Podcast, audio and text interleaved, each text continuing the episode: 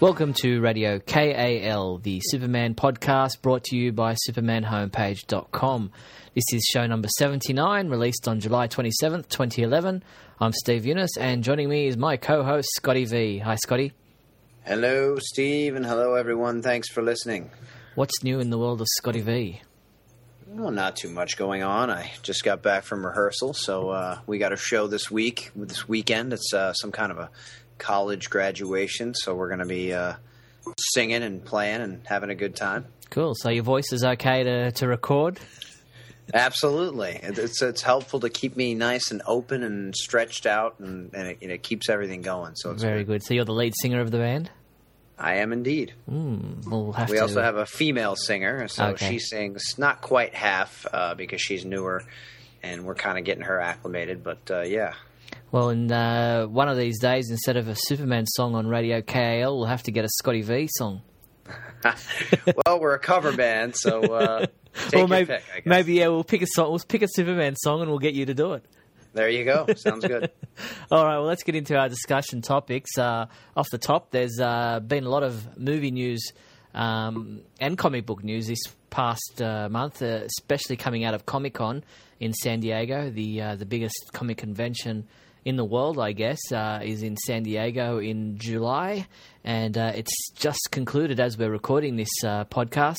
Um, and uh, Henry Cavill was on hand um, to uh, promote his movie Immortals, and one of the questions he was asked uh, was in regards to the news that uh, Superman Man of Steel movie will be pushed back to June fourteenth, twenty thirteen, instead of the December twelfth um release date that we'd uh, re- previously uh, been told uh, the movie would be released on. Um, but now we have it locked in at June fourteenth, twenty thirteen. What are your thoughts on that?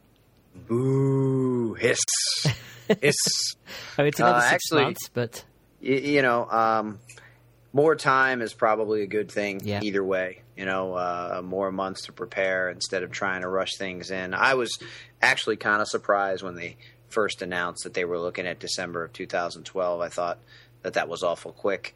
And, uh, you know, seeing what's been going on and, and uh, it doesn't seem like a lot of filming has occurred or anything is really, you know, going on yet, and things are moving in pretty slow motion. There's no suit ideas. It doesn't even seem like the cast is complete. So uh, I think it's more realistic to think about June fourteenth of two thousand thirteen than it is to think about December of two thousand twelve. Yeah, I... Um... On, on two two uh, topics that come out of that date pushback is the fact that it will be Superman's seventy-fifth anniversary in June of twenty thirteen. So that's an interesting one. It seems to coincide nicely with a pretty big anniversary for the Man of Steel. And the other one is that I thought um, that with the legal issues going on over the copyright uh, to Superman, which is one of your favourite topics recently, is the yeah. fact that um, I thought they had to get a film out by the end of twenty twelve uh, or else I'd lose the rights. So interesting to see whether or not that's true or what's happened there. Well, I think, um, you know, and again, I'm not an expert on this legal thing. I think they just need to get one in the can by the end of two thousand twelve, uh, made by two thousand twelve, that kind of thing. Okay, so I so. think if, if they have a certain percentage of the film complete, it's considered a completed film by the end of that date is what I is what I think I have been told and I think I have heard. Yeah. So, you know, you notice sometimes if you watch a movie at the end of the credits, uh, let's say you're watching a movie in summer of two thousand nine, you'll see at the end two thousand eight is the actual copyright production yeah. date. And that's because uh, uh, most of the principal filming and that kind of thing was done in that previous year, even yeah. though it was released later. And some movies have been done for two or three years before they're finally released or see the light of day. So uh, I think as long as they finish most of the principal photography by that time, I believe they're under the wire and under the gun there, and they're okay. Yeah, um, I imagine, uh, like I said, principal photography and production would finish in twenty twelve, and there'd probably be a lot of uh, post-production taking place uh, in the uh, first six months of twenty thirteen. I imagine there's quite a bit of editing and, you know, special effects that need to be finished up uh, after the f- principal photography is, has com- been completed. I would assume so. Now, I know people are concerned about why, and, and people are mentioning that they're worried about the Hobbit release. Uh, I don't know that they're worried about it, but I know that it's the same company. So yeah. there's probably a, a good chance that they don't want to compete with themselves. Yeah. Uh, for viewers. So why would they why would they try and have a release in mid-December for two giant movies uh, when they know that they have spaces elsewhere? And nothing else is slated to release on June fourteenth of two thousand thirteen. So uh, it's probably a much better date for the studio itself anyway. Yeah, exactly. And uh, you probably get more crowds coming out to a summer movie rather than a winter movie. So uh, we'll see how that pans out. But Man of Steel is uh, set down for June fourteenth, twenty thirteen. And as I mentioned, uh, Henry Cavill was at Comic Con uh, promoting his film Immortals and um, obviously got uh, asked a few questions about Superman uh, while he was there promoting Immortals. But, uh, you know, the odd question would pop up, uh, being such a big film that it is uh, in in regards to Superman. So um, I, we've posted quite a few video interviews on the red carpet and during the actual panel for Immortals that uh, Henry Cavill participated in. And uh, he came. He said in the Immortals panel that he's read the script for Man of Steel, and he, he's, he thinks it's excellent. He thinks it's great. He thinks it's fantastic. So uh, that's uh, reassuring. I am uh, very happy to hear him say that. Uh, I don't. I mean, he hasn't starred in a lot of films, but to hear him say it's one of the best scripts he's ever read, that kind of thing, yeah. always sounds good. Uh, there is concern um, about the rewrites, which we're going to get to later. If the script is so good, you know, what what exactly do we think even needs to be rewritten? But the other thing about Henry Cavill, and I don't know that I, if I've mentioned this before or not, but he just seems like uh, just a great, cool kind of cat that, that yeah. is in the right place at the right time. And for me, looking at him, seeing him, hearing him speak, he just seems perfect. He seems... Um, you know, right down the middle for the role. I mean, exactly what you'd be looking for, a guy who's excited about it. He's stoked about the script.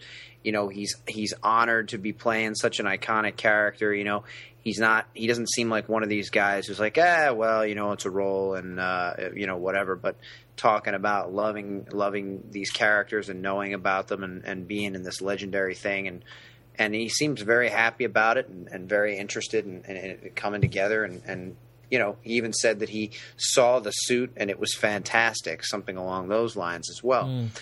So uh, I think that's pretty exciting, and I think we got a we we got a guy that we can look forward to as the Man of Steel. Yeah, I agree. I think uh, Henry Cavill is winning me over more and more every time I see him interviewed and I see him, in, you know, in videos. Uh, discussing the movie. He, uh, you know, he's read a lot of comic books. He's said that he's, you know, got, he's grabbed everything he can get his hands on and, and had a re- read of it, you know, from All-Star Superman to uh, all the different types of comic books, uh, even the new Krypton saga in the comic books of late. Uh, he's read all those comics and uh, trying to get as much information as he can on Superman. And he's, like you said, he's honoured to play the part. And he just seems to have that charisma and charm that, um, that you know, you really want from an actor to p- who's going to portray this character, and uh, I'm really excited to see uh, him in the role, and um, I'm happy to see that he's excited about being in this movie, and um, you know, he's confirmed the fact that Russell Crowe was in the film, and um, it was a little story there about the fact that when he was uh, oh, about eleven years ago now, um, Russell Crowe was uh, I think at his school or, or somewhere that he, in, you know, some kind of a um, an acting class, and um, and Henry Cavill went up to him and And uh, Russell Crowe sent him uh, a, a pack of some kind with, uh, you know, with with a little note uh, directly to him, and um, and it seems kind of like uh, karma, you know, like everything's coming back full circle for him. And then it's now real neat. It work. Also makes me think, you know, phone throwing incidents aside, that maybe Russell Crowe is kind of a nice guy. I mean, I, I liked hearing that. It sounded sounded like something really, you know, as an actor myself, things haven't really gotten off the ground for me, but. Uh, You know, to have something like that occur and, and to have a guy who is an actor and, and, and that you maybe look up to a little bit like that and, and to have him kind of respond to you in a way you didn't expect and give you something you didn't ask for and send you this package in the mail and, uh, you know, it must be really cool. And, and it seems like uh, it was something Russell Crowe didn't have to do and mm. something he kind of went out of his way to – To, to let this guy know that uh, you got to push forward with things that sometimes maybe other people don't think are the greatest ideas in the world to become an actor, you know, as your career. But, uh, you know, Russell was kind of letting him know that sometimes you got to go with it. And I, I thought that was a cool story. Yeah, and uh, to hear the comments from uh, director Tarsem Singh, who is uh, the director of Immortals and the creator and writer and everything like that, to say that he built Immortals around Henry Cavill. Uh, he, you know, Cavill was his choice, and he didn't want anybody else. And he said to all the, the producers, "No, no, this is the guy." And and the movie changed around Henry Cavill because he was so uh, enamored with how great an actor he was and how versatile he was uh, in in playing the role that he's playing in this new movie uh, in any capacity that uh, Singh threw at him. So um, it's uh, it's great to hear that he's not only has the charisma and the charm, but he also has the acting chops to pull this off. There really is, and I'm not familiar with this particular director, but I have seen previews for the film uh, Immortals, and it looks like it could be really cool. And and obviously to hear a director that he's been working with kind of praise him like that and kind of say that the movie is his and the movie was made around him just really uh, imbues a person with con- confidence and knowing that the next big project he's going to be involved in is going to be our Man of Steel. Is is just good to hear, mm. knowing that, you know, Superman is going to be in eighty percent of the scenes, is going to be that, is going to need to carry that movie. So if yeah. you have a guy where scripts have changed, you know, filming schedules have changed, things have changed because you want to have Cavill more and more, and you want to make more of the movie Cavill, and you want to have him as much as you can, I, I think that's great. I yeah. mean, that's just, just wonderful to hear people talking about. I've heard comments about we don't really know about his acting, you know, and I've said it myself. He hasn't been in a whole lot. He's not a superstar as of yet, um, but sounding like he certainly has the ability to become one based on comments from a director like this. Yeah, and, uh, you know, Cavill's let on that uh, we are going to see some filming starting uh, in the next month, um, end of July, early August, September. Um, the sets are being built and constructed in Plano, Illinois, and around the Chicago area. And uh, we've had photos from uh, Plano of, you know, set constructions, um, and they're progressing along nicely. Um, I believe that uh, there is a seven up uh, service station, petrol station uh, now built, and there's an I hop sign headed down there for another sequence, and uh, a lot of uh, product placement. But, you know, if it's going to look like a realistic town, then there's got to, obviously got to be these types of recognizable stores around the place. Well, sure. I mean, people sometimes make mention of product placement or that kind of thing being out of place or something they don't want to see. And I've kind of always looked at that a little confused myself, because if if you want a movie to feel real and you want a movie to feel like it's set in your world, um, you shouldn't expect your characters to be drinking soda pop. You know, they're probably going to be drinking a can of Pepsi or, or Coke, um, because that only makes sense. That's what that's the world that we're in now. When you when you bring in these crazy products and you start introducing, you know, uh, a Big Belly Burger, which could be a burger place in a city, but if it's supposed to be a, a big franchise or something like that, I hop makes sense rather than Bob's Pancakes or hmm. something along those lines, because these are the kinds of places that we see. So if somebody runs into a Denny's to grab a, a, a piece of cake or something in a movie, for me, it makes it seem more authentic and, and more real, because I know that those places are around and I know that I could see them in any town that I might go to. And so it feels more... And I think it flows really well. I don't... You know, if they do it right, obviously, if they...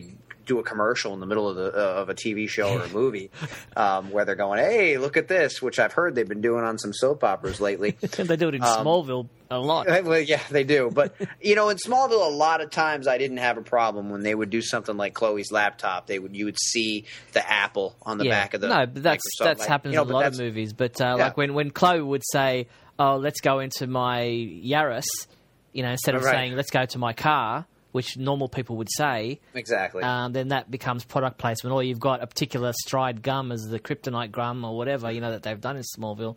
You can see that as a product placement. But, I mean, Superman the movie, we had the Coca-Cola sign in Superman two that, uh, you know, they got thrown into in the big fight with the Kryptonian villains. Um, Marlboro yeah, truck. Yeah, exactly. And we had uh, the Cheerios on the on the breakfast table in, in Smallville when, uh, you know, Clark's waiting out on the horizon. Um, so, you know, it's not like it's something new. It happens in all movies, and, um, you know, it's uh, going to happen in Man of Steel. Right, and it makes sense to me, and I have no problem with it. Yeah. And it's a way to help pay for, you know, get, get a bigger budget, I guess, in, in some of these instances. So yeah.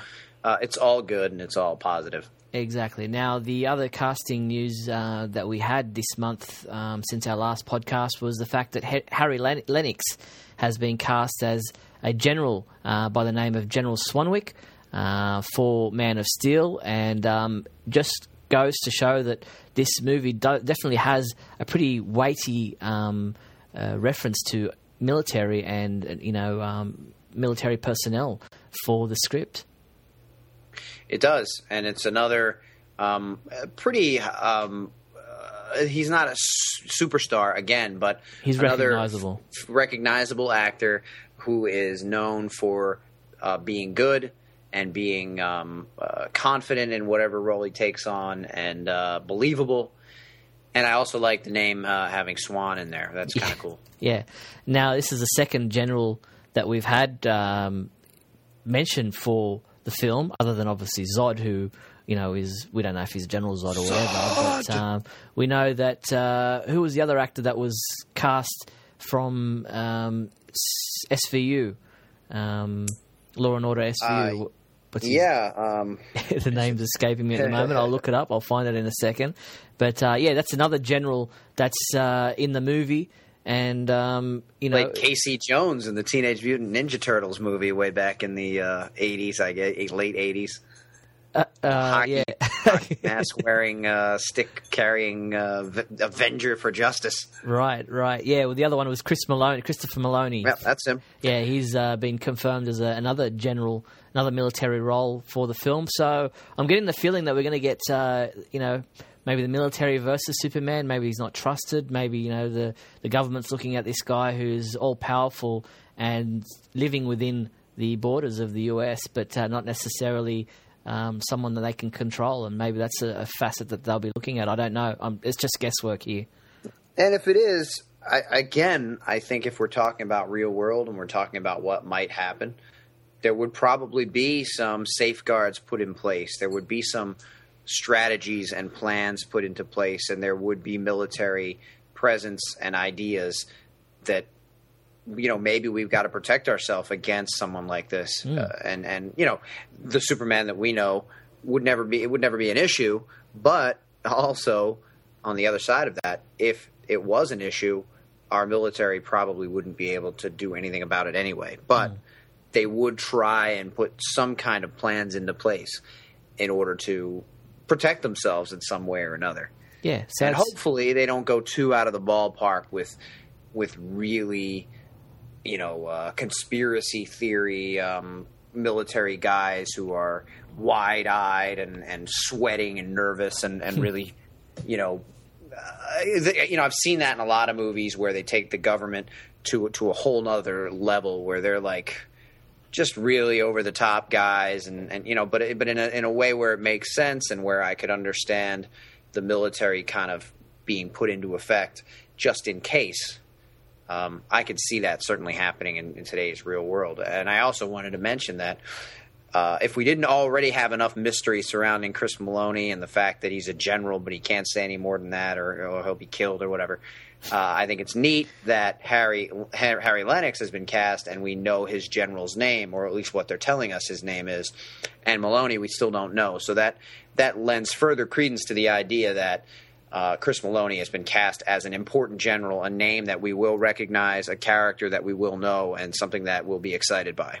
Yeah. Yeah, or he just doesn't have a name, and he's just a general, and you know. Well, yeah, but being that it's Chris Meloni, and and uh, being that it's uh, it seems like a kind of a, an important role, I don't really think it's just going to be nameless anybody. General. Yeah, fair enough. Now, you mentioned earlier about the rewrites.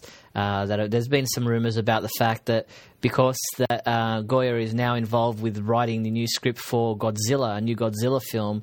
That there's uh, a project. Should all sink their teeth into that. Uh, you know that there's somebody need, somebody else needs to come on board to to rewrite the script, and and people are saying, well, what's you know, it, are there problems with the third act and all these rumors in regards to the script having problems? But really, any film throughout its production process needs a rewrite guy there because certain things don't work on on screen that, that might necessarily work on paper. So they need to, you know, rewrite lines and just kind of, you know, rejig things. And it happens all the times in films.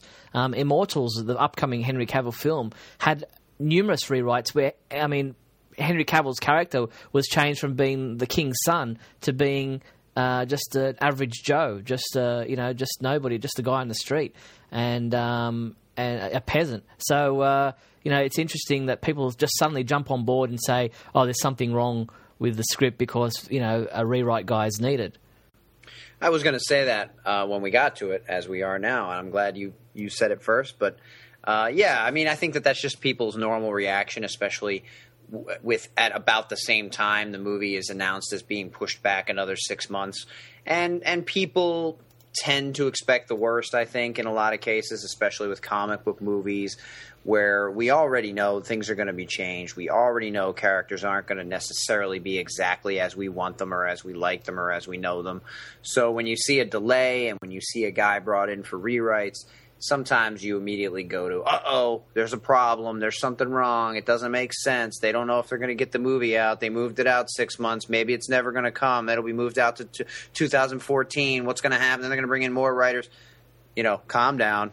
uh, as Steve says, there's rewrites for everything. And, you know, when they changed that whole movie with Henry Cavill because the director was so enamored with him, uh, if they didn't have their original screenwriters and scriptwriters, they would have needed other people to rewrite. Now, as far as I know, they may have used the same people who wrote the original script. But if Goyer has got other stuff to do and his job was done, it's basically a story based on a script that he wrote. And now whatever other scenes get added, if they come up with something on the fly that they think would be cool, they need a writer to be there. So Kurt Johnson is going to be there in order to make these things come to fruition or change things that, as you say, don't work as well as they sounded on paper. Exactly. Yeah, and I mean, or, or, or not. It's a yeah, lot worse than. But I mean, that, it happened in Superman Returns. Uh, they, you know, in the middle of shooting the film, they decided to do that sequence at the, you know, with the Gatling gun on top of the on top of the bank and the shooting in the eye and all that kind of stuff. That was added later on. That was added during the process of filming the movie. So, um, you know, they had the same guys on board writing the script. They still had Dan Harris and Mike Doherty there to, you know, to add that in. But, you know, these things happen. It's not necessarily a bad thing. It's just something that's needed and, and always happens in, in pretty much every movie. Yeah, it's a normal happenstance. And you could be worried. Uh, I mean, I'm still a little concerned about what we're going to see, uh, just as any time I would be for any movie that was announced that I'm really excited about. Yeah. But, you know, most likely, and just like with any other movie, it's just to have there because there are going to be things that need to be written as they go. Exactly. All right. Well, is there any, anything else with the movies that you wanted to touch on? I uh, don't think so. Okay. Well, let's move into our comics discussion. And as I said, with the San Diego Comic Con, there was lots of uh, information coming out, especially in regards to the relaunch of the D C Comics universe. Um, you know, there's been a lot of Uh, you know, if there's a lot of consternation about the Superman movie, there's a, a, you know, a lot of grinding and gnashing of teeth in regards to the relaunch of the D C comic books, uh, especially in regards to Superman, because of the fact that he seems to be getting the biggest reboot of all. And, um, you know, a lot of the info that came out of Comic-Con helped a lot of people, gave a lot of information and, and uh, settled some nerves. But uh, there were still protesters there who thought that, you know, they were going to boycott this whole relaunch of the D C Comics. And, um, you know, out of everything that we've seen in the last month since recording our last podcast, has your opinion changed or have your uh, attitude changed towards the relaunch? Well, what I don't like to hear is a creator or an editor or somebody saying straight out, if you don't like it, quit comics for a while. I mean, for me, your job is to excite people, is to to to interest people in what you're doing, to convince people to read the comics, not not to come straight out and say, we don't need you. I mean, uh, look, buddy, if you don't like what we're doing, then screw off. I mean, that's it's big. Essentially, that's what he's saying, and I don't really like to hear that. And again, No one's going to listen to me. No one's going to go back and, and say, oh, you know what? We should really uh, go to our P R people and, and we should really have a meeting about how we should talk to fans. But, I mean, a guy asks a question and, and says, you know, what, what do you say to people who are really concerned and are really worried that you're changing their hero and, and other heroes and you're changing the whole universe and books that are coming out now in July aren't even going to matter in September? You know, what, what, what is your answer to that? And the answer is, we don't care what you think, or go read something else, or don't read our books then. I mean, I guess at some point you do get to uh, a position where you say, you know, I mean, I can only apologize so much. I can only explain so much. I can only beg you to read so many times. But I don't know that that's the answer I would have given if I was in that position. Yeah. But as far as the reboot, I mean, I think uh, – I, I think it sounds really interesting. I like a lot of what I'm hearing about. And, and, and you know, I, I wanted to hear, you know, your take on his response. But, you know. Yeah, well, I mean, Grant Morrison isn't uh, the best person to use as your P R guy. He's uh, he's put a lot of noses out of joint over, t- over you know, over his time as a comic book writer. He's, you know, blamed writer, uh, readers for not being uh, smart enough to understand his stuff in the past. and, um Yeah, I you know, I wouldn't take too much, read too much into Grant Morrison's reaction there. He's probably just a bit frustrated and a bit put out by the fact that there are so many people who um, seem to be, um, you know, slashing his ideas even before they've read them. So um, I can understand his reaction there, but I don't necessarily condone that, and I don't think a lot of the people at D C Comics would be um, shaking his hand after that one. I think a lot of them would be saying, "What do you do? You can't say that, you know, you know, what, uh, you know, stand down." But um, you know, I think a lot of the other guys have, have, um, you know, that while well, they put that P R spin and that whole, you know, uh, company line, th- you know, that they they. seem to be trained so well to do. Um, you know, it, it's a lot of the information that did come out has uh, has me excited. I'm looking forward to the relaunch. I think it's a great idea for new people. And I keep hearing people saying, oh, look, I want to get back into the comics, but I don't know where to start. And this seems like a great point to jump on. And um, I just find it a little confusing when they keep saying, oh, things like the death of Superman will still be, you know, in continuity. Well, how does that work? Um Why not just say wipe the cl- slate clean and start from scratch? You know, why try to include stuff that's come before when it doesn't really fit in with what you're trying to do? Because if Superman's only been around for five years in the Superman title, then and he's only still pretty brand new, then how can all of that stuff have happened? Because, you know, he and Lois were in a relationship at that point in time, but at Super in Superman, as it's starting in number one in September, she's in a relationship with somebody else and, and is not in a relationship with Clark and has never been in a relationship with Clark. So, you know, don't say stuff like Death of Superman still fits in somehow because it doesn't. Right, right. I think what they're trying to do, and, and they did this the last time uh, that they were relaunching yeah. after Infinite Crisis, and, and they said the same thing. Uh, some things uh, are still relevant and some things aren't. You'll just have to read to find out. And this is kind of obviously as vague an answer as you can give, and now they're saying an even more straightforward answer of yes, the death of Superman um, still matters and is, it, it is still a story that, that happened. Well, I guess you could take that to mean, yeah, in nineteen ninety-three or whatever, uh, Superman was killed, so yeah, that's a story that happened, um, which it did, and, and you could give the same answer that, that they're giving when they say, of course, the comics you're reading now aren't irrelevant. Of course, the books you're reading now aren't irrelevant. I mean, in one way, it's no different than if you read a Stephen King book in nineteen eighty-four and now in two thousand eleven they're going to make a movie based on that nineteen eighty-four book.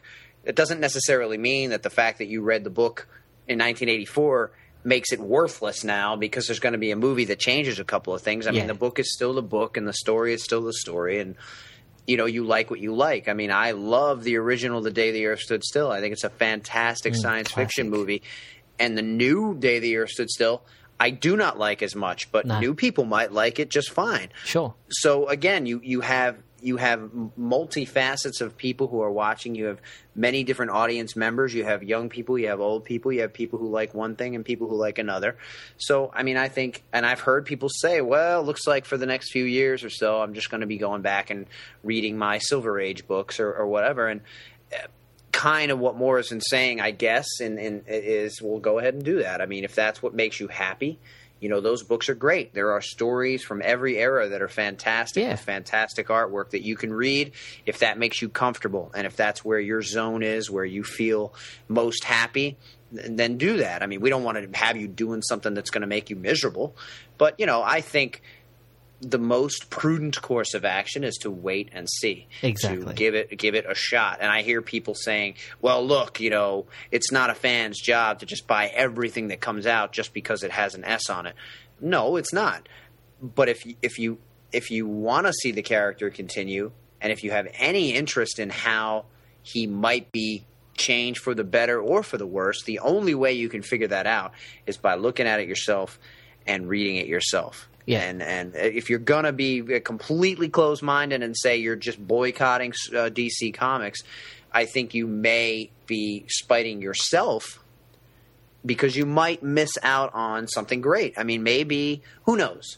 Maybe this new Superman armor suit, whatever – is going to be fantastic. Maybe maybe comics is going to go into a new revolution, and we're going to see a renaissance, and beautiful things are going to come out of it, and hundreds of millions of people are going to be buying digital comics, and we're going to see more superhero movies and more cartoons and more comic books and ten Superman titles because there's demand for them. Who knows? I mean, it could be the most positive thing ever, or it could be something that goes back to status quo in a year. But who knows without without being in it and without finding out for yourself and without reading it. For me, I think, you know, it is what it is. It's going to happen whether I love it or whether I don't love it. And I like some of the things that I'm hearing. And like you, I think it's a little odd for them to say stories we read ten years ago still matter, twenty years ago still ma- are still not matter, but are still somehow relevant to the current story when, in fact, they can't be because none of the things that happened then are, are in continuity right now.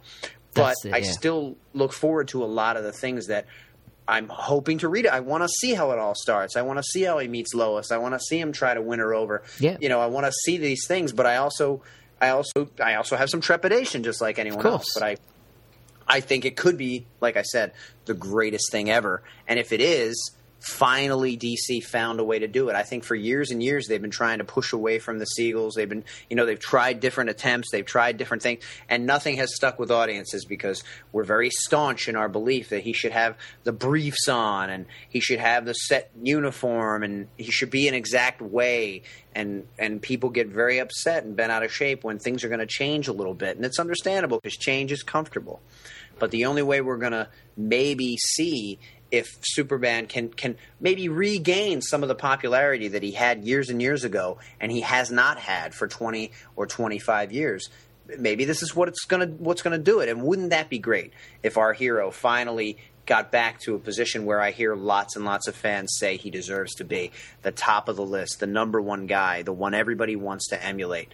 And it's been a long time since he has been. So I think if anything, this is a chance to maybe see some of that resurgence of popularity for Superman, and I hope it works. Yeah, that's me. Yeah, well, I think uh, people get too caught up in continuity and you know trying to fit in.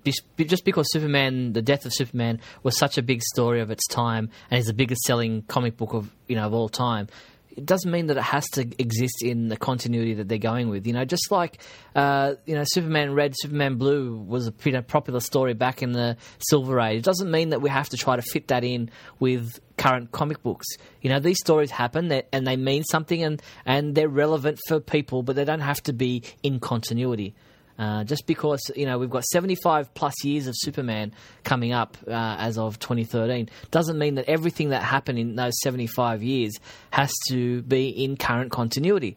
Their past stories, you know, they were great and you can still go back and read them. If you, and if you haven't read them, then read them for the first time because Superman comics of any era are good storytelling and, you know, you can enjoy them for what they are, but they're going in with a new continuity. As of September, you'll be able to read a different line of Superman books with a new story, and let's leave that as a clean slate and move forward from there. And if you don't like it, or you don't want to come on board, that's your that's up to you. That's fine. That's pu- you know that's purely your decision.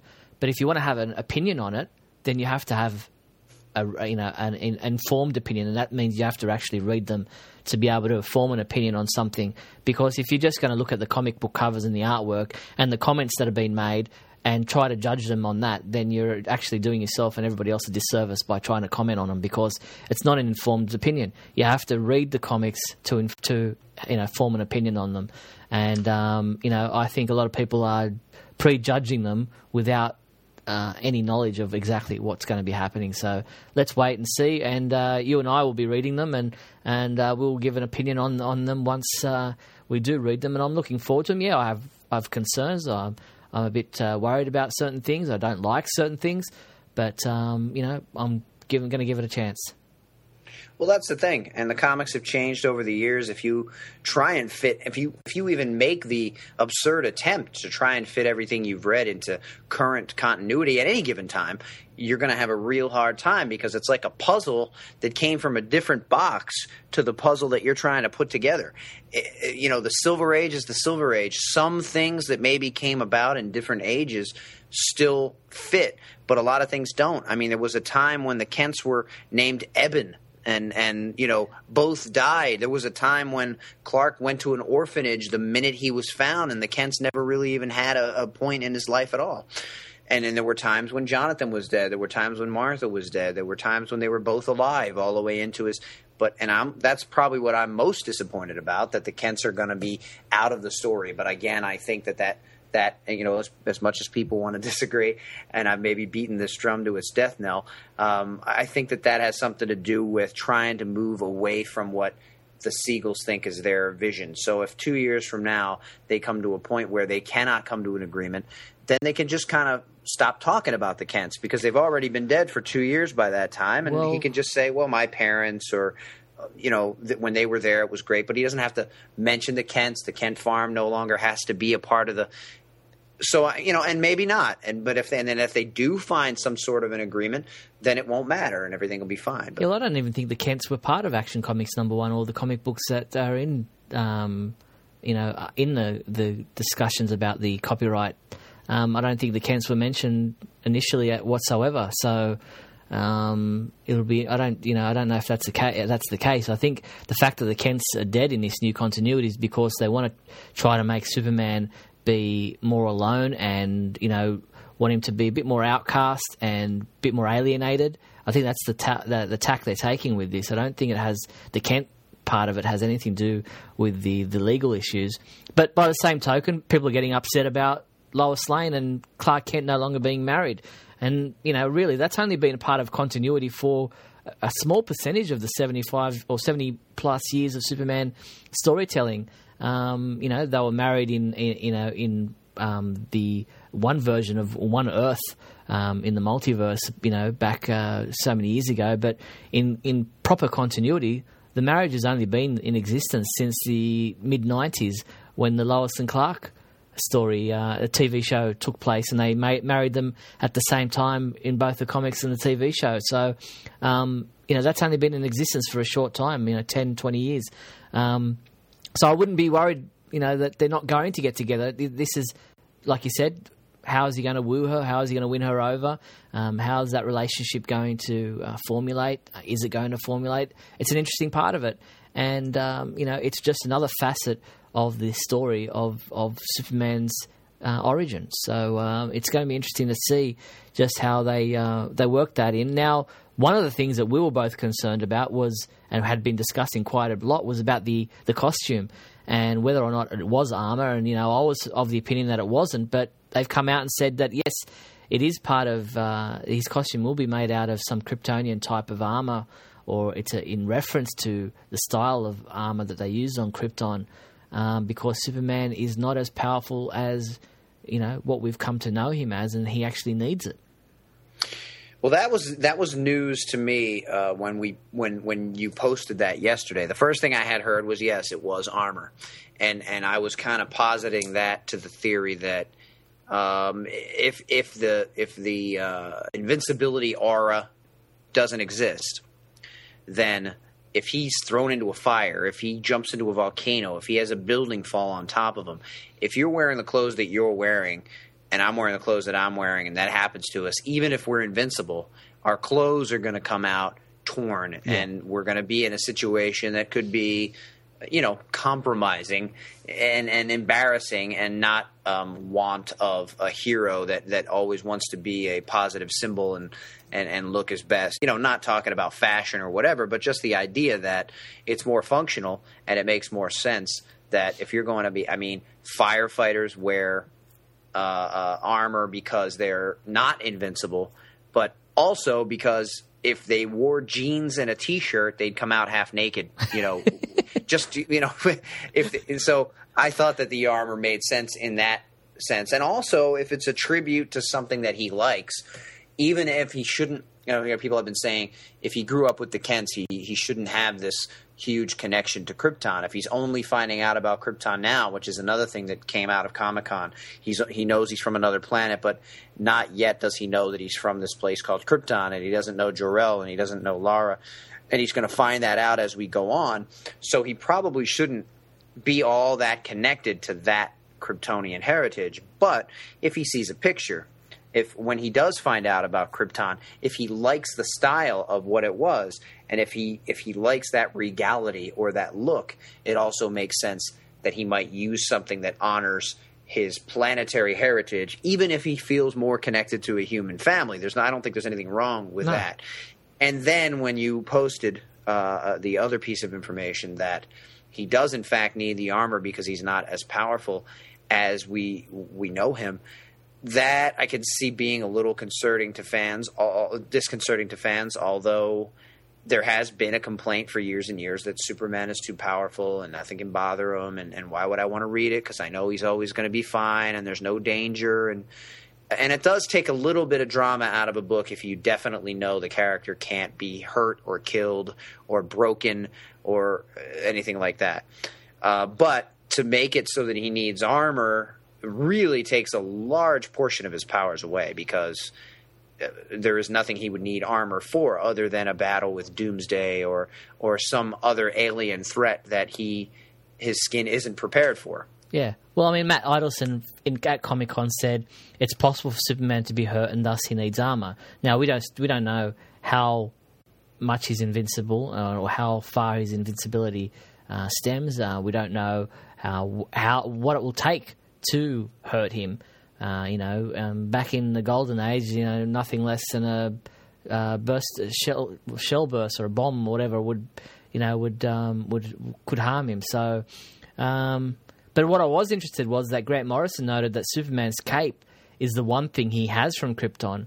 Um, maybe it's the blankets he was wrapped in, I don't know. But um, the, the the cape is the only thing that's Kryptonian from uh, from his uniform, which is interesting. And and it, it's almost kind of cute that he has his safety blanket uh, stay with him his whole life. Yeah, I mean, and, and again, that's something else I've heard other people say, you know, oh, so he's baby Superman. So so we, we go from a character who can say, my mother made it for me, to a character who can say, I wear my baby blanket around my neck as a cape. uh, I think that's a little oversimplification, but I get yeah. what they're saying.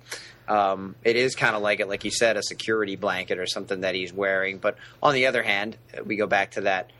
That that regal look or that royal look, the idea that uh, if you look at the, the Christopher Reeve origin story in nineteen seventy-eight, the, the movie, those blankets that he was in did look like they could have been used to make a suit. They never went that way in the no. story. They never talked about who made the suit or where it came from. He just had it. Yep. But they were kind of satiny. They were kind of they yep. weren't like a thick Uh, cotton blanket or, or a you know a woolen thing, heavy no.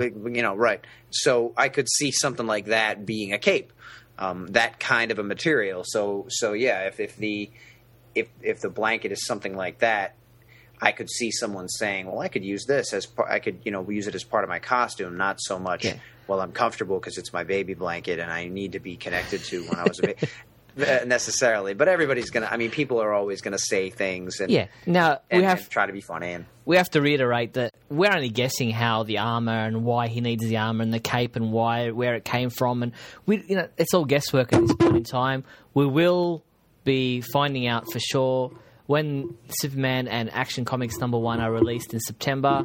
Until then, we're just speculating, and uh, you know, we don't know how it's going to work out. We don't know how it's going to pan out, but it's got people talking, and that's the whole idea, and I think that's a good thing. And, you know, same with Superboy and Supergirl and Teen Titans and the Justice League comic books, who are all being relaunched. You know, there's a lot of discussion going on about Supergirl's uniform and, you know, why she needs that particular look and why does she have holes in the knees of the boots, and um, you know, and Superboy looks like Tron, and um, you know, and so there's a lot of discussion and there's a lot of people guessing and speculating why the costumes look the way they do and why is the character in that particular way, and you know, it's just, you know, hold on, wait and see, read the comic books and we'll find out.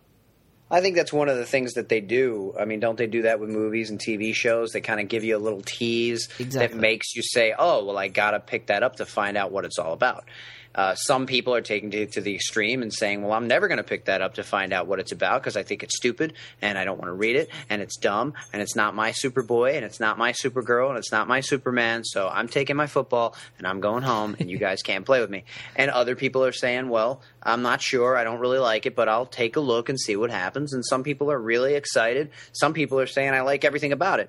I think either way is is kind of to the extreme on one side or the other because we don't know yet. Um, but, yeah, I, I think that uh, the only way to know what these pictures mean, what these out-of-context shots mean. I mean, that Tron Superboy picture looks like a conceptualization drawing. It doesn't look like a finished piece of work. Yeah, it doesn't look like it's actually coming out of a comic book. So who knows exactly what that is? I mean, if you look at the Teen Titans book, which I think is taking place five years later after Action and in the current time, uh, Superboy doesn't look all that much different than he looks now. He has the T-shirt with the S symbol on it. He has a pair of jeans, and he has a little thing that might be a cape and a tattoo. But other than that, it's pretty much the same design that it's always been. I think maybe this Tron thing is part of his um, cloning time. Yeah. Part, yeah, I mean, with what he's, what he's wearing to harness the powers of the sun. Something, but but again, we have to redefine that out. Exactly. And, uh, I don't really think that's a problem. Now, actually, you mentioned about Teen Titans and where it fits in with the Superboy comic book and whether or not it's like the Superman and Action Comics being five years apart. Uh, Scott Lobdell, well, I don't know how you pronounce it, L O B D E L L, don't know if the B is silent or not, but uh, Scott has come out and said that he's kind of sees it as a Teen Titans and Superboy as a bi-weekly title. Um, and at least for the first few months anyway, and that you, you can pick them up separately and you won't have to know anything about them, but uh, they, you know, do have, they are, will be a part of each other, and, um, you know, so it's interesting to hear uh, him say that because uh, he says, uh, for the first few months as you put down one book and pick up the next, we'll be establishing a sort of mini world for the reader. So um, I guess they'll be at the same point in time. Well, what I'm thinking is that the Action Comics relaunch is is uh, Superman's early days before there are a lot of other heroes, and he's they're going to reintroduce him as the yeah, first hero, exactly. the one people emulate. And then five years later, Superman yep. is in his full armor costume, and, and, and it's, it launches with Justice League or whatever around that same period of time. Yep. I'm thinking that Superboy, Supergirl, Teen Titans – all are set five years beyond where Action Comics is. Oh, yeah. And because it only makes sense because Superboy has to come about because he's a clone of Superman. And that's right. They wouldn't, they wouldn't have cloned him before Superman was even known. Yeah, definitely. Action Comics is the one that's set previous to everything else. Action Comics is five years earlier than uh, than Superman, and we assume that Superman, Supergirl, Superboy, Teen Titans are all in the same timeline. Um, but we don't know that for sure, and again, that's just guesswork. So, uh, but Action Comics is definitely set in a previous time space to uh, to the Superman title five years earlier, we believe. So, uh, yeah, a lot of information there to digest in regards to the relaunch of the D C Comics. Uh, we're looking forward to it, Scotty and I. Um, Absolutely. But uh, there are still comic books currently being published, um, and the you know the Grounded story is coming to a f- conclusion.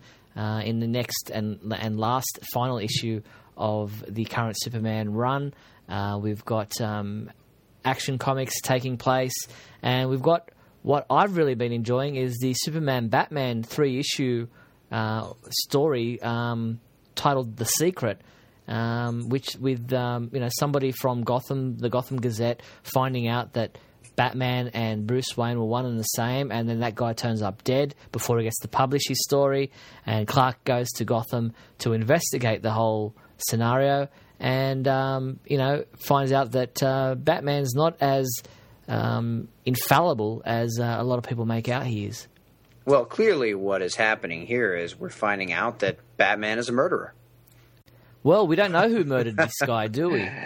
No, we don't. Uh, that was a little joke, but uh, uh, I, I, I would hope that we're not going to find out that he did kill this guy. But um, uh, it seems like Clark Kent has some doubts, uh, doesn't know how much he can trust his fairly new friend. I think uh, they're, they're, they're new uh, co-patriots or whatever. They, they've only been working together or worked together a short amount of time. And uh, finding out that he's pilfering funds from his own company, even even though he feels like it was necessary, and uh, is still something that obviously Clark wouldn't approve of. Uh, although in the new relaunch, they're saying he's going to break rules and things uh, in order to get done what needs to get done. But the current Superman follows things to the letter. So when he hears that Batman has done some, some shady things, uh, I think it, it hurts the trust factor a bit. And now he's not sure what to think, and it's an interesting story. Yeah, definitely, and uh, it's been reviewed pretty kindly by Michael Bailey, who's actually loving it and says it's probably the best Superman-Batman story he's read in quite some time. And, um, you know, these stories do matter, you know, because they're enjoyable, and that's the whole idea. That's why comic books and any story matters. Uh, any movie, comic book, novel, whatever you read, it matters because you enjoy it, and not everything's about continuity. Right, right. And I think one of the things that I've I've enjoyed, and uh, hopefully I will continue to enjoy as they relaunch Superboy, is this current relaunch of Superboy. I mean, it's only nine issues in, so they've only just started Superboy. And uh, I was a little bit upset when they went and did the whole Reign of Doomsday thing, because it – it took me out of the story that I was in, yeah. with the, the creepy farmers and the and the weird plant that and they Hollow found Man. In one of the, you know, and I kind of I was enjoying that, and I wanted to see where it was going to go, and we're back into that now, and I'm very happy that we're back on track, and, and kind of they do these little stunts where they cross over different books because yeah. they want to try to get readers to buy various incarnations of different books they don't normally buy, but it it hurts sometimes the storyline that you're in the middle of, because it. It was kind of, it didn't say to be continued, but it was kind of a, a to be continued situation. And then they went off and did Doomsday, and, and now we're back in the middle of that story. And I'm enjoying it. I, I, I like the uh, the creepy, you know, they went underground and they see the Hollow Men down there, and I, I, I, I like it. And I like where they've gone with Superboy. I like that he's with Martha, and I like that he's kind of learning the way Clark did. And, and that's going to be interesting since the Kents aren't going to be alive. Who's going to be there for Superboy, you know, in the new launch. Mm. But uh, so that'll be, for me, that'll be something that's missing. But uh, again, we're all going to have to see, and, and, and I'm excited uh, to see where it's going to go. I like mysteries, and this whole thing is kind of a mystery. What are they going to do? What is going to happen? It's neat. Yeah, well, uh, in August, we'll actually see uh, two Superboy um, issues uh, printed, I believe, for to finish up this Hollow Man story. Um, and um, we haven't spoken about Action Comics because uh, the Action Comics nine hundred three issue actually comes out on the day that we release this podcast, so we haven't had a chance to read it. Uh, we did speak about nine hundred two in our last in our previous podcast, so there hasn't been a new issue of Action Comics since we recorded um, the podcast last. And um, now we did have Superman seven hundred thirteen, which did come out since the last podcast, and that was where uh, Superman uh, meets up with, uh, well, tells Superboy and Supergirl that, um, you know, he's no longer going to be, you know, going to be Clark, Superman anymore, and just becomes Clark Kent, and decides that he'll just do like he used to do and, you know, help people in secret.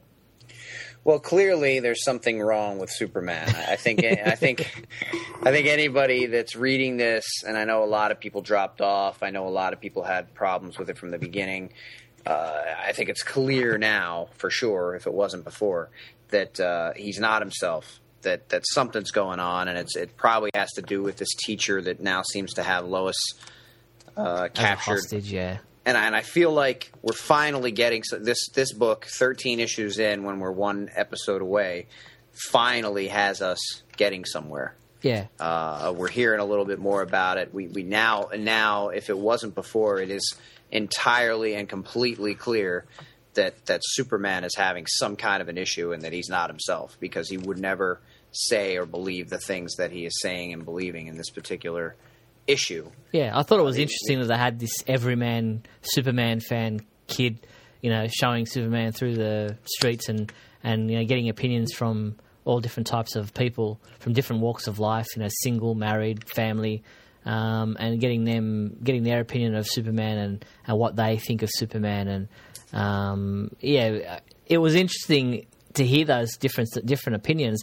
But like you said, there's obviously something wrong with him, because the fact that he rebukes these ideas and, and, and just kind of shrugs them off as inconsequential and, um, and uh, you know, only really gets into reacts, you know, when he notices that Lois is being held hostage. And um, I'm a bit put out by the fact that we just really, you know, in one comic, it's, you know, the Superman-Lois Lane relationship has been kind of fixed, and then you go back to Action Comics mm. in Superman, and then he, you know, is still, you know, they're still kind of not talking to each other. So there's a bit of a, an issue there in, in regards to editing and, um, you know, fixing up timelines and, and things like that.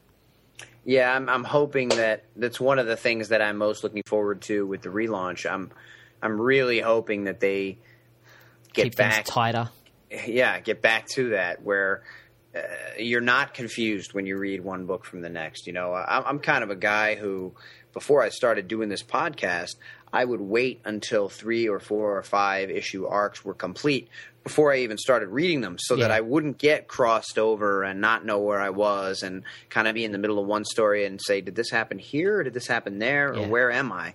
Um, now I kind of have to try and be up on every book as it comes out, and and, and, and with them being this way, uh, they don't even have their relationships straight, and I, I kind of hope that we get back into that. I mean, I know pe- some people are advocates of the numbers and the little diamonds on the front because they're all connected that way, and, and they I think they really only did that right back in the nineties, where things really did flow smoothly and all the writers were on board and they all knew where things were going and they were all connected. And if they're not going to do that, they at least need to come out at the same come out in the same time period uh, where of the story. We can't have a reign of Doomsday going on in the middle of a Superboy story that's already happening. We can't, because it doesn't make sense. We can't have Supergirl in, in in black and going back to her dark Supergirl roots.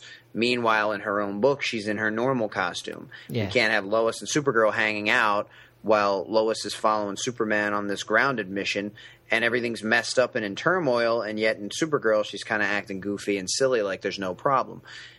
Because yeah. it all it all kind of – the way it fits together is just all haphazard, and you don't you, – you want to read it and go, why is Lois being silly? I mean, isn't thing, aren't things kind of messed up, and, and, and shouldn't she be more worried and more serious? But then you go, oh no, this is somewhere else in continuity and we don't even know where it's at.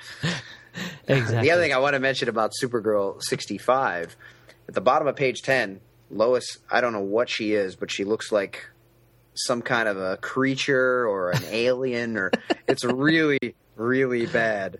Uh, so take a look at that. But uh, it took me right – I was reading it and I'm like, whoa, gosh, I don't even know what that is. I think it's a person. I think it's Lois. I don't know. Yeah, well, there's been a few uh, few weird art um Uh, runs of late. Uh, some of the books have really messed up artwork, and um, others have some really great artwork. And you just kind of wonder whether or not the editing teams are dropping the ball a little bit in these last couple of issues before the relaunch, because they're just not paying attention, or whether or not they're just, you know, getting a bit slack. I don't know. It's uh, some of the some of the editing choices in these last couple of months have been a bit uh, bit dubious. Well, another thing along that same line, and, and I was I was under the impression that with this new relaunch, they really were going to try and keep things straight, and they were going to try and have the books out on time, and they were going to have the same artist work on the book as it went on. But I'm I'm, I'm looking at some of the pictures that came out of Comic Con, the, the artwork from a lot of the Superman family books. There are two pictures. One is from page four, I think, of Superman, and one is from page fourteen. And if you look at page four, it looks one way, and if you look at page fourteen, it looks another way. So it almost looks like already this early in the run, there must be two different sets of artists working on that book, because Superman doesn't look the same on page four as he looks on page fourteen, and the people don't look the same as they look on one page to the next. So I don't know what's going on there. I don't know if somehow the artist just has completely different styles on different pages, but it looks almost like they're still doing what they've done for a long time now, and, and have, you know, pages one through thirteen by one artist and fourteen through twenty-two by another artist. Yeah. And that's a very that's a very disconcerting, knowing that they've announced that this whole relaunch is going to clear things up and that they're going to try and keep it more even. Well, looking at the solicitation information for September and October, issues one and then issues two, um, the same artists uh, on board, say, with Action Comics, we've got art by Rags Morales and Rick Bryant, which is the same for Action Comics number one and Action Comics number two. They're both the same artists there. Then with Superman, you've got breakdowns and cover by George Perez and art by Jesus Marino, which is the same information from, from issue one to issue two. So whether or not George Perez has broken down or done the, the art more on one page and left uh, Jesus to do the art um, more clearly on another page, I don't know. Um, it's interesting when you have multiple artists on one comic book, just how much, you know, each page, you know, what, how much definition they put into one page, say, compared to another. I personally think that, and I know artists have their own styles, but I, I really think that each artist should still have a draft that they work from that is the current look of whatever character they're yeah. working on right now. Like Supergirl sometimes looks nine, sometimes looks eighteen, yep. at other times looks forty. And the costume changes. For instance, in the most recent Superman where Supergirl and Superboy come and confront him, she has blue shorts on underneath her red skirt, which I have never seen before. And Supergirl in the Supergirl book has a blue skirt and no blue shorts underneath. So I don't know who's drawing that or what that look is, but if you look at it, Supergirl doesn't wear a red skirt nowadays, and the red skirt never, that I know of, had blue shorts that came down to almost the knee, which they do in that book. And again, that may be a, a different artist saying, well, I think it would look good if I did this. But but again, that doesn't work in keeping things clean and, and continuous and the same character from one book to another. Yeah, yeah. Well, there's, let's hope that the relaunch, that they do try to keep things as, as straight as they can. Obviously, um, and we've heard Dan Didio say that, you know, their their priority is getting books out on time. If that means having to have a fill-in artist to finish off a book because they need to get it out on time, then so be it. Uh, let's just hope that they can pick artists who are, you know, consistent with the style of that book uh, to help finish off those uh, pages that uh, are needed to get the book out on time, because I think that's more important. It, you know, we need books out on time more than anything else. You know, the gone are the days when, you know, a pet artist got to have six months in between issues because he was just slow. You know, we, we can't have that anymore. Well, they should have, even if they have fill-in artists, they should have, they should, each title should have a set of artists that matches with the other set of artists, yeah. so that so that have to match styles. It, and you know, when you turn the page, you don't get you don't get thrown off by yeah. how different the characters look. Yeah, and I'm just looking at this Supergirl again, and on the cover she has her blue skirt on and looks like the current look. And when you get into the book, she has this weird red skirt looking shorts thing combination, and I don't I don't even know what that is. I've never I have not seen that ever.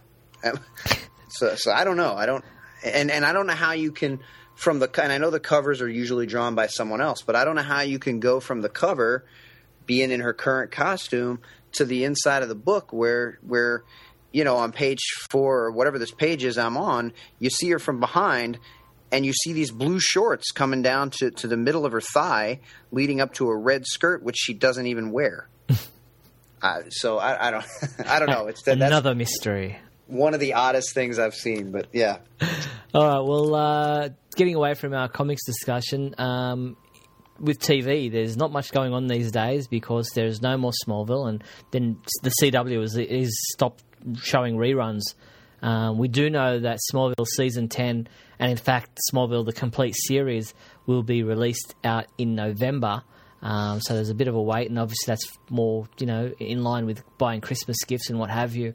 Um, so uh, no more Smallville on T V uh, for the foreseeable future, uh, as far as reruns are concerned, and obviously the show's ended. So, um, by the next... way, when's the uh, when's the series finale for that? Is that next season, or do we? Don't. We'll get we'll get emails, people saying, "What, is there a season eleven?" Uh, believe me, there. Yeah, don't say that. Sorry, did I miss something? I'm not. Yeah, you did. Uh, I don't know where Damn. your where your head's at, but um, yeah, Smallville is finished. Okay, finished. Yes. Oh no, not um, finished. I hate to hear that. Yeah, uh, but uh, Young Justice, um, Cartoon Network still haven't finished. Scheduled... Cancelled. Over. No, it's not. It's uh, it's still oh. going. But uh, oh, good. Cartoon Network haven't scheduled any new episodes for the next month. I believe we will see new episodes in the summer, which means, I guess, your September, October. Uh, is that uh, new episodes in your summer, in Australian no, summer? No, no, no. That would be another. That would be not until November. So December, we're in the summer right now. Uh, our September, October is well. September summer ends in September, so okay. at the end of September, we're into fall. Okay, well then we'll probably see new episodes in summer, uh, in September. Sorry, um, because yeah, you're in your summer now, aren't you?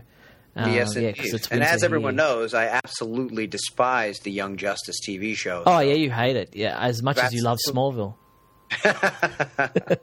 For me, I cannot wait until those episodes come out. I just, again, I can't say enough how I think they're doing a great job. I mean, if I if I liked these characters as much as I like the the Justice League characters, it would be perfect and spot on, because I think that the animation is better. I think the storytelling is better. I think we're in a different direction now. I think it looks so much crisper and cleaner than uh, than Justice League or the Superman animated show. It just looks, you know, it's still a cartoon, but it looks they look more real. It's just it's just great. Yeah. Now uh, we do. They are showing reruns of Young Justice still, and it has moved to a new time slot of. Um, What is it now? Fridays at six thirty or something like that.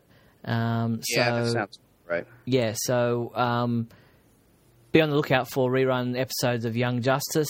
But Targets, the new, uh, the unseen or the episode that we haven't yet seen, I believe you can find it on YouTube. But uh, and Cartoon Network did have it on their website for a period of time. But the next new episode is called Targets, and I'm hearing that we'll see it in September. So. Um, stay tuned to the Superman homepage uh, for our Superman on T V weekly column, and we will inform you as soon as we know when it's been scheduled to air on Cartoon Network. But um, that's it. That's all there. That's that's all there is for, for T V discussion. There is one thing I did want to touch on before we move into the big question segment, and that is the fact that out of Comic Con we heard that there will be a whole slew of new animated movies, and that Superman will in fact be quite involved in in, in some of those, and actually be the the um, the key character in it's quite exciting. a few of them. Uh, we've got we've the previously announced Justice League Doom, which is influenced and loosely based on the J L A Tower of Babel story, uh, which was written by Mark Waid and Howard Porter. Um, and that's the next Justice League uh, animated movie coming out. And then next year we'll see uh, Superman in the well, what's what Bruce Timm described as Superman versus the Elite, which uh, is the Action Comics seven hundred seventy-five uh, story by Joe Kelly, quote, titled "What's So Funny About Truth, Justice, and the American Way." Now, I'm really looking forward to this one, because that was a comic book that really stood out for a lot of people and was very well received. Um, so it'll be interesting to see. And the fact that it's only one issue uh, means that they can really put everything into this animated film, because where, say, The Death of Superman or All-Star Superman was a whole series of books, and they obviously had to keep some stuff out and not be able to include everything. This is one issue that they're making an animated film about, so you would think that they'd be able to fit in as much of the comic book story uh, as possible. Well, I didn't know it at the time of reading it, but uh, in, in researching it now to find out more about it for when it comes out, I remember reading it And I'm and I'm finding out now that it was a response to a lot of the other comic book companies yeah. making uh, superheroes that were very violent yep. and would hurt people and kill people, and, and, and that that was their brand of justice, and that that was acceptable, and that people were really liking it. And and and uh, something that we still hear about Superman: he's too much of a Boy Scout. He yeah. lets too many people live. It's his fault. These people come back and kill again. Um, another, uh, just an example of, and the whole the whole story title, "What's So Funny About True Justice in the American Way," is kind of a take on people making fun of Superman for being such a such a good guy, when it's much more popular to just do the easy thing and kill and and cause a lot of damage and not really take into account what you're causing or, or, or who you're hurting. Yeah, exactly. So that's why I think this that story was so well received. And now the other one that Superman will be involved in in in a smaller capacity, obviously, is a two-part feature film based on Frank Miller's Batman: The Dark Knight Returns, which obviously features an intense battle between Superman and Batman, uh, which is not necessarily uh, one that paints Superman in a very good light, but um, it obviously involves Superman, which is why we mention it. Yeah, I'm, I, uh, I, I'm a little disappointed that two out of the three uh, Superman movies have uh, Batman again being the, the, the all-knowing, uh, all-great, uh, best hero and able to take out the entire Justice League in one, and Superman once again in the other. And, of course, with King with uh, the Batman one, uh, Superman is kind of the villain. And, I, you know, that's not something I ever like to see. But, yeah, the government uh, patsy. Yeah, yeah. Yeah, but uh, so these are the animated films that uh, they were announced at Comic Con, and um, out of all out of those three, I'm definitely looking forward to the Superman versus the Elite, which uh, we spoke about. So uh, no release dates have been announced for those, but um, we'll keep you uh, updated on all the details as they come about. It's cool, and I'll mention again, I think it's awesome that they're doing these P G thirteen features. I think it's great that they're just they're ongoing, and we're getting two and three and four a year, and I just I, I hope it keeps going. I hope they sell well. I hope you go out and buy them so that we can keep seeing more and more of them. But I did want to mention before we move out of animation that on Batman the Brave and the Bold, there was what I believe is a Superman reference. Check it out for yourselves. It's in the one night of the Batman where uh, Batman's friends all dress up like Batman and go try to patrol Gotham because Batman's been injured. And at one point, uh, Captain Marvel is dressed as Batman, and he takes out two really strong guys that maybe Batman wouldn't have been able to, or at least that's the implication. And he says, oh, uh, I've been um, working out. And he does the pumping of iron that I believe is an homage to Christopher Reeve doing it in the, the Superman two film. So just, you know, check that out and, and, and know that at least I think it's a Superman reference. Very cool. All right, let's move into the big questions segment. Let's start with the big question. All right. Last month's uh, big question was, what are your thoughts on the relaunch of the D C Universe comic books? Yeah, we got a, quite a few responses to this, um, more than we received. We in, in, yeah, well, more than we received in quite a while. So, uh, our first response was an audio answer from Jeff uh, Chiltz. Yay, uh, an audio answer! I so, love it. Yeah, let's hear what his comments were. Hey, Steve and Scotty, this is Jeff in Chicago, and I wanted to pass along my thoughts on this month's big question in regards to the D C Universe reboot and Superman and how it affects the characters and the storyline. I'm concerned, and I, you know, still have concerns about what they're going to do with a lot of this great mythology that's been built up, especially in the second series, you know, since John Byrne rebooted it, which I think is one of the best reboots in comics ever. But I think also it's lost its way at this point. Um, I think that the character is back to having things like super breath and super intelligence and giant robots and all kinds of other things. And I think, you know, with the storylines we've had, like Grounded, which is, in my mind, very boring, uh, it's very cliche-driven, it it's just shows that people feel like in this in this universe where he's at now, the Superman character's kind of tapped out on ideas. Maybe that's not true, and maybe it's just the writers we have, but for whatever reason, it's time for a fresh start, I think. So I'm actually looking forward to the reboot. I think it gives us a chance to get back to that storytelling that made uh, these books so Um, compelling in the first place. Well, thanks, Jeff. Uh, some interesting ideas and thoughts there. Uh, next up, we have Starla Bowes, who wrote, I think it's really awesome that I get to have a Superman, Supergirl, and Action Comics number one. Me and my daddy have read together scans of old comics from the past. We have read Superman number one and Action number one. My dad also had the Superman number one from, I think, the nineteen seventies. But all that was before I existed, but now I get a Superman number one. I think it's neat. This will be a new Superman that I can grow up with. Calvin wrote, I feel relaunches should be banned. They basically say, we're glad you read our comics for the last twenty years, but forget it all because it never happened. It reminds me of the T V show Dallas. Bobby Ewing died at the end of season Uh, one season, and the next season everyone's sad he's dead, and at the end of the season they have a teaser showing him in the shower, and then in the next season they tell us to forget the last season because it was a dream. I miss the multiple Earths. It incorporates everything that happened before. Yeah, well, I mean, obviously Calvin is not in the same boat as his daughter Starla, who's excited no, about it. But, um, you know, just because you enjoyed stories from twenty years or the last twenty years doesn't mean they never happen. They happen in, in, in your life, and so you can enjoy them for what they were. And it's a new time now, and what D C's at least going for is the younger audience and trying to get a new generation of readers, and it sounds like at least for uh, – Uh, for Calvin's daughter, uh, that it's working. Yeah, well, I mean, it happened to everyone in nineteen eighty-six who were reading the Silver Age, or, you know, modern age comics or whatever they, the Bronze Age, whatever they reference to now. Uh, and, uh, you know, John Byrne came along and did the Man of Steel series, um, which uh, started what a, a relaunch, which is basically what we're doing now in twenty eleven. Right. Uh, next up was David Riley, who wrote, I guess my objection to the reboot is more to do with Superman's side of things. First of these objections has to do with the costume. I think it's really lame to change such an iconic iconic part of the Superman mythos. Everyone recognises Superman's costume. With this new one, it could be Superboy wearing it. The average man on the street couldn't tell who it is wearing it. As for splitting up Superman and Lois, well, that couple is probably as famous as Romeo and Juliet. Well, you know, I mean, as I said earlier, you know, Superman and Lois haven't been married for the majority of Superman's history, so um, and who's to say that they won't get married again in the in the future and in years to come? So I think people are a little bit upset just because it's it really has been such a short time, and why they feel like why go back to something that has been, I don't know, sixty out of seventy-five years when it's only been such a short time that they've been married, but.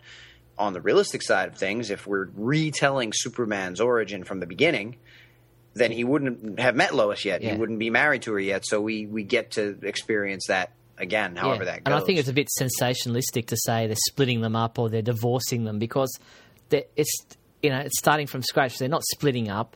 They're just it's starting back to the days when before they knew each other. Right. And the costume, uh, I think that people will recognize that it's Superman. Yeah. It's not that drastic a change. No. The only thing really – I mean, it's armor, but it's still the same colors. It's still the same look. The Just only the thing briefs. Really that has changed is the briefs. So, so I think we'll be all right there too. Who's next?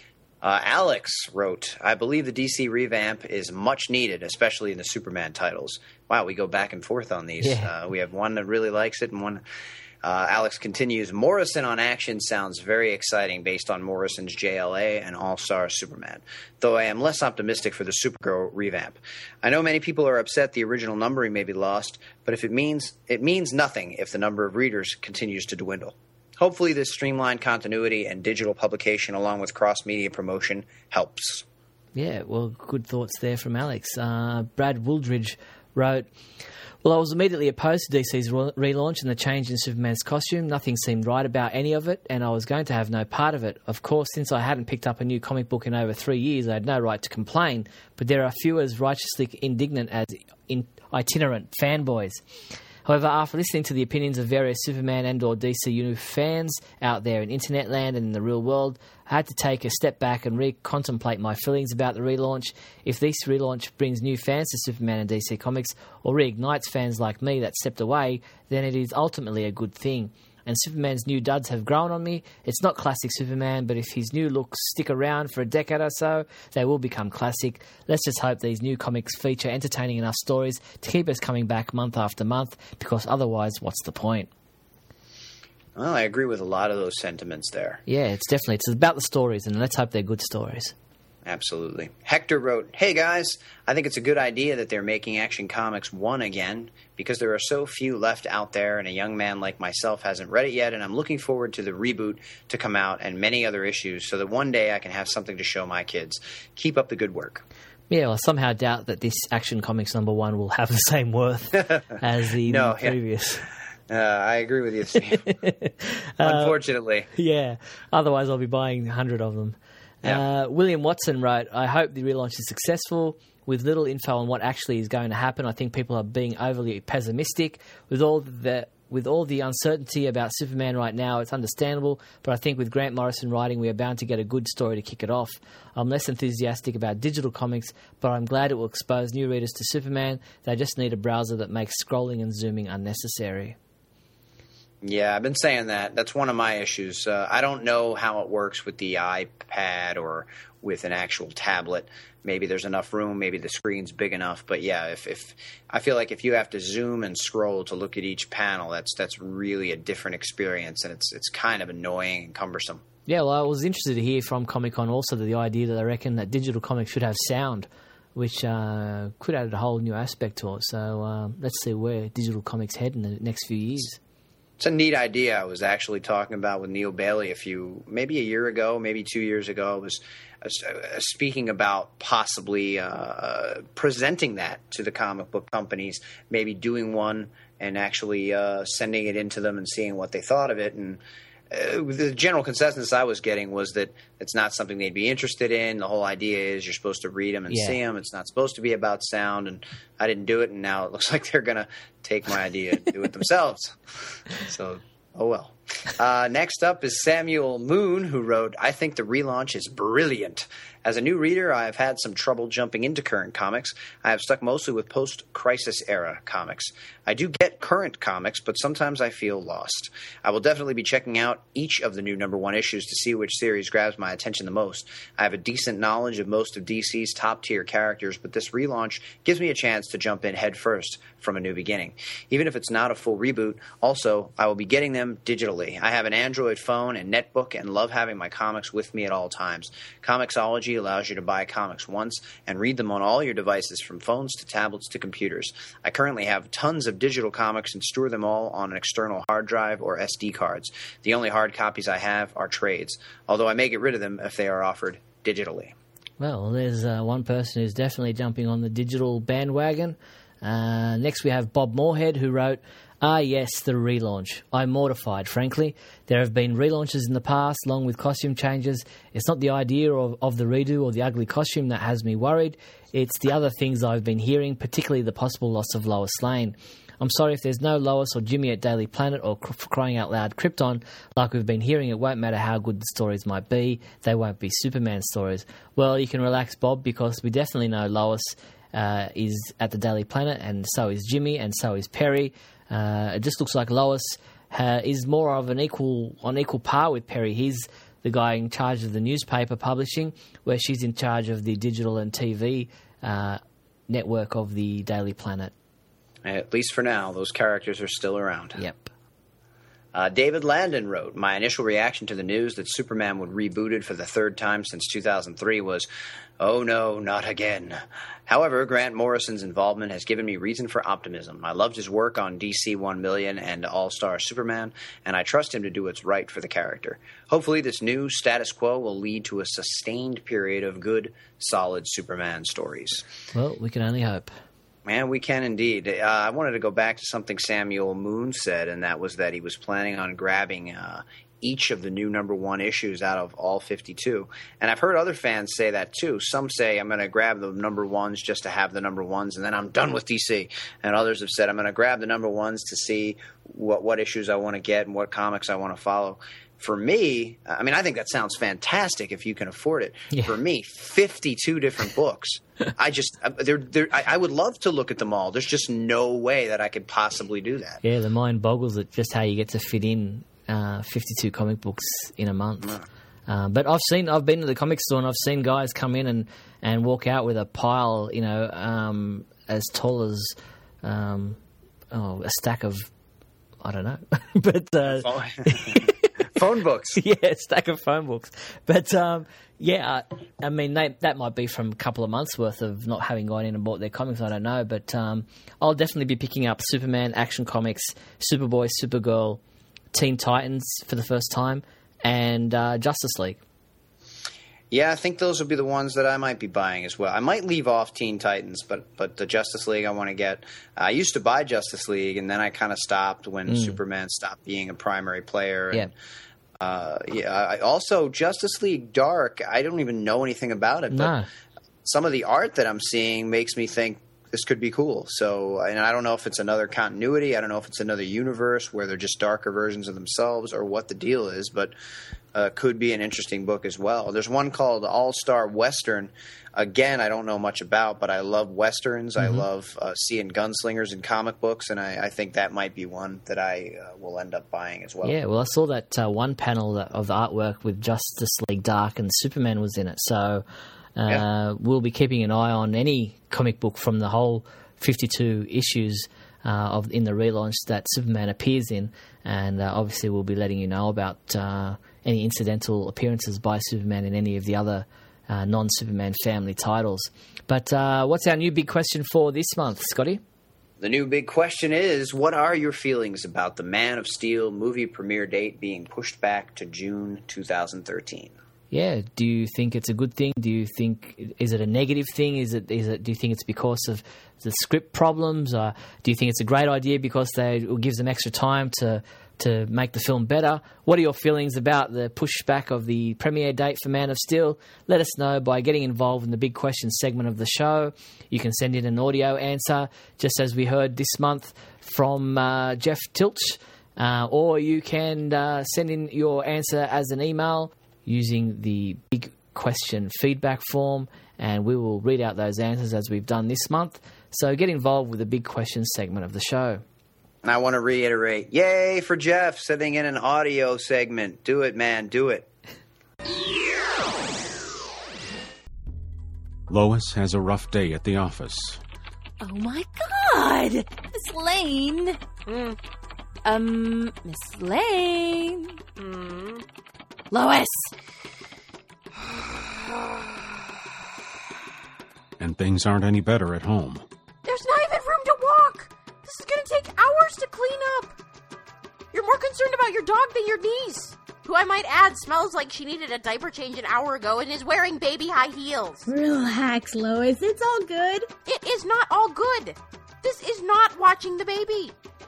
Watching the baby is what we asked you to do. We did not ask you to destroy the apartment with a dog, and this is destroying the apartment with a dog. Oh. The pressure gets to Captain Sawyer. Uh, sorry, I didn't recognize you. You look way different than you do on T V. I, uh... Just give me a beer, okay? Uh, yeah. Y- yeah, o- okay. And the House of L attempts to recover. If we were at full power... What do you mean? Too far from the sun. No, you ain't that far out. It shouldn't have been bothering you for a long time yet. Then, then why would we... Oh, hell. Things go awry in Superman, The Last Son of Krypton, issue seventy-nine, on July twenty-seventh, twenty eleven, only at pendant audio dot com. Oh, no! I'm out of the door! Oh, I want to you! Uh-oh, what now? Superman and Supergirl make new friends. What? And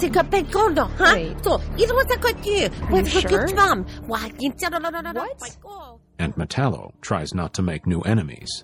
I'd like to order a large cup of all the money in the cash register. Dude, you can't just... Sit on my butt and drink my coffee. I can't, and I will. Tune in to Supergirl, Lost Daughter of Krypton, Episode fifty-one, coming July twenty-seventh at pendant audio dot com. Bailey's Bookshelf. Uh, we return to Michael Bailey, who has reached into his archive, onto his shelf, had a look, found a trade paperback, hardcover, or novel of other, some other kind, and uh, is going to review it for us. So let's just hear what Michael has for us this month. Hey everybody, and welcome back to Bailey's Bookshelf, the feature here on Radio K A L, where I walk over to my bookcase deep in the recesses of the Fortress of Baileytude and pick out another Superman trade, hardcover, reference book, or novel to discuss. And the book I've picked out to discuss this month is one that I hope I haven't picked out in the past, because I am starting to lose track of the books that I have and have not covered. And unfortunately, I'm up against the clock this month, and did not really get a chance to kind of go through all the other Radio K A Ls to write down which ones I, I, I have uh, brought to you. Uh, hopefully, if I have done this one before, I will be doing it in a uh, more entertaining fashion than the first time. The book I have picked out this month is Superman Archives Volume one, which came out in October nineteen eighty-nine. It is a hardcover book with a nice dust jacket. It was originally priced at thirty-nine ninety-five and reprints Superman numbers one to four. Most of these issues, in fact issues one to three, are all reprints themselves.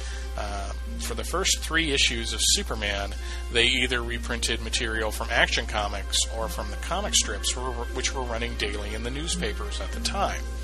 Superman number one contains, and all of these titles, I need to add before I go into it, were decided upon after the fact. Um, I don't think any of these stories have an actual title to them in the comic book. But Superman Champion of the Oppressed, Warren Sanmonte, Superman Battles Death Underground, and Superman Gridiron Hero are from Action Comics numbers one, two, three, and four. Most of these stories are thirteen pagers, except the first one, Superman Champion of the Oppressed, which contains five extra pages, which expand upon the story from Action Comics number one. Uh, if I was going to use a cinematic term, which I'm usually loath to do, but for the for the sake of expediency, I'll use it here. This is kind of a director's cut, where you get to see the scene setting up uh, Clark going to the Daily Planet. He saves a man from a lynching, and we see actually all of the stuff leading up to him going to the governor's uh, house and demanding a pardon for Ele- Ele- Ele- Evelyn Curry. I can say that name, Evelyn Curry. Uh, Superman number two contains stories from the newspaper strips. You have The Comeback of Larry Trent, which was sixteen pages, Superman Champions Universal Peace, which was a whopping twenty-four pages, and Superman and the Skyscrapers, which was sixteen pages, in addition to a two-page text piece. Superman number three was half and half. Two of the stories came from the comic strips, and two of the stories came from Action Comics. Superman and the Runaway, another twenty-four pager, and the Jewel Smugglers were both from the comic strips, while The Big Scoop and The Man Who Sold Superman were from Action Comics number five and six, respectively. When we get to Superman number four, we have the first original material to appear in the title. It also has two stories featuring a then-new villain named Luthor. Now, Lex Luthor, or Luthor as he was known at the time, first appeared in Action Comics number twenty-three. So the challenge of Luthor and Luthor's Undersea Cities, City were the second and third appearances of the character. But if you go by the release date from Mike's Amazing World to D C Comics, uh, you would see that Superman number three came out a week or so before Action Comics number twenty-three. So, I, I don't know exactly how it worked, because the you know these numbers are are you know from seventy some odd years ago, and it's possible that people got Action Comics number twenty-three before they got Superman number four. Whatever the case, chronologically, these are the second and third appearances of Luthor, along with The Economic Enemy and Terror in the Truckers Union. If you would like to hear somebody talking about these stories, you can tune in right here at the Superman homepage and listen to John Wilson's Golden Age Superman. It's a wonderful show. I was actually on episode number twenty-three, actually twenty-two and twenty-three, but in number twenty-three we actually discuss in depth all of the stories from Superman number four. I must warn you that uh, it is not safe for work, as the language is a little more adult than you would normally find here at the Superman homepage. But they are worth a listen. I don't normally like to pimp myself outside of the podcast I'm about to pimp, but I, I, I thought it uh, bared mentioning, mainly because John puts out a great show, and you can find it right here at the homepage, so it made sense to mention it. Speaking of podcasts, uh, here at the homepage, Jeffrey Taylor and I host From Crisis to Crisis, a Superman podcast, where every week we examine a month or half month at this point in the life of Superman as he appeared from Man of Steel number one in nineteen eighty-six to Adventures of Superman number six forty-nine in two thousand six. Those come out every Thursday-ish right here at the Superman homepage. And now, back to Steve and Scott.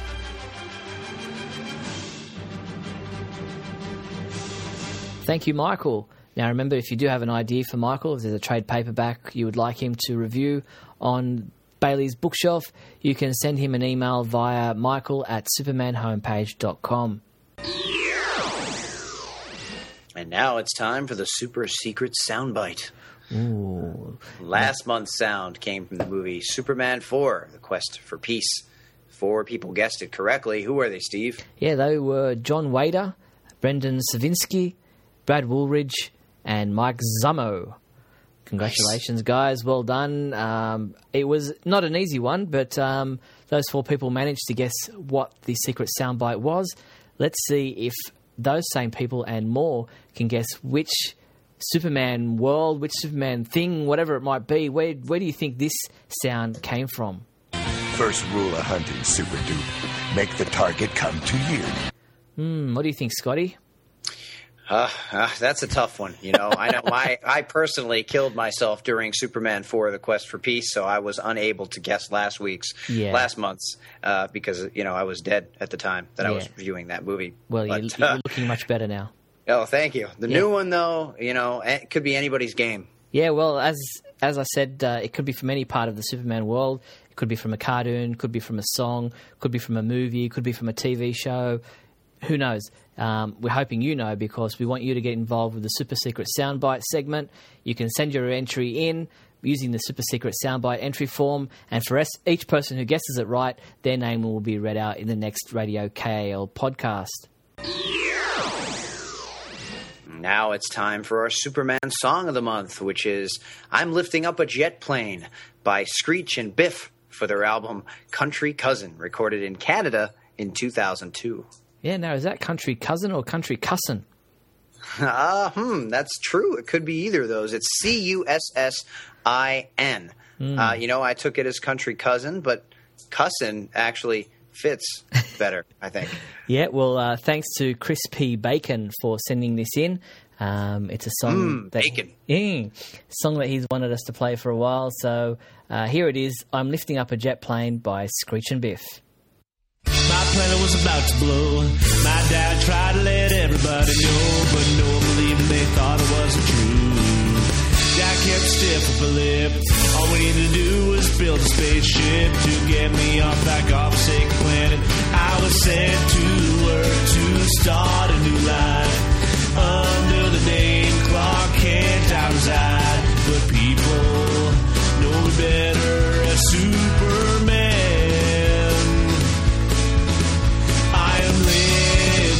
Up a jet plane, I am faster than a speeding train, stronger than anybody who's alive. Cats took me under the wings, looked after me and gave me everything. When they found out about my house, they kept it a secret. One thing that'll make me weak, kryptonite, a son of a freak, the gold kind can even kill me. I was sent to Earth to start a new life. Under the name Clark Kent, I reside. But people know me better as Superman. I am lifting up a jet plane. I am faster than a speed train. Stronger than anybody who's alive.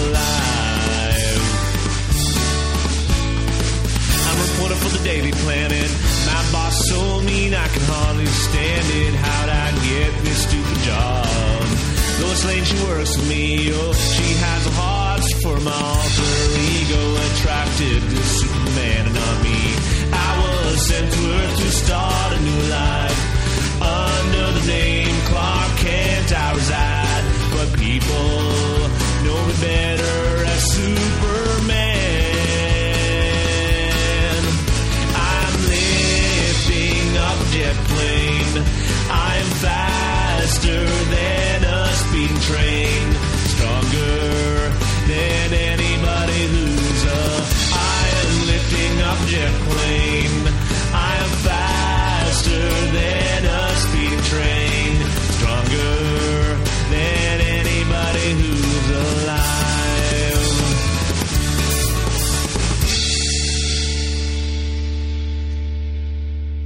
Well, that's the show for another month. What did you think of that song? Uh, I love Screech and Biff, man. Yeah, they're on the top of my playlist too.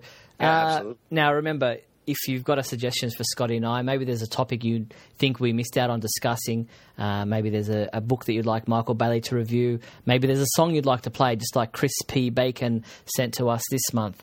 Uh, maybe there's a suggestion for the big question segment of the show. All these ideas can be sent to us using the K A L feedback form found at the Superman homepage, or you could email me at steve at supermanhomepage dot com. You can also email Scotty via scotty at supermanhomepage dot com, and we will endeavour to use those suggestions in a future podcast. But for now, that's the show. Thank you, Scotty. Thank you, Steve. And remember, everyone, always look up in the sky.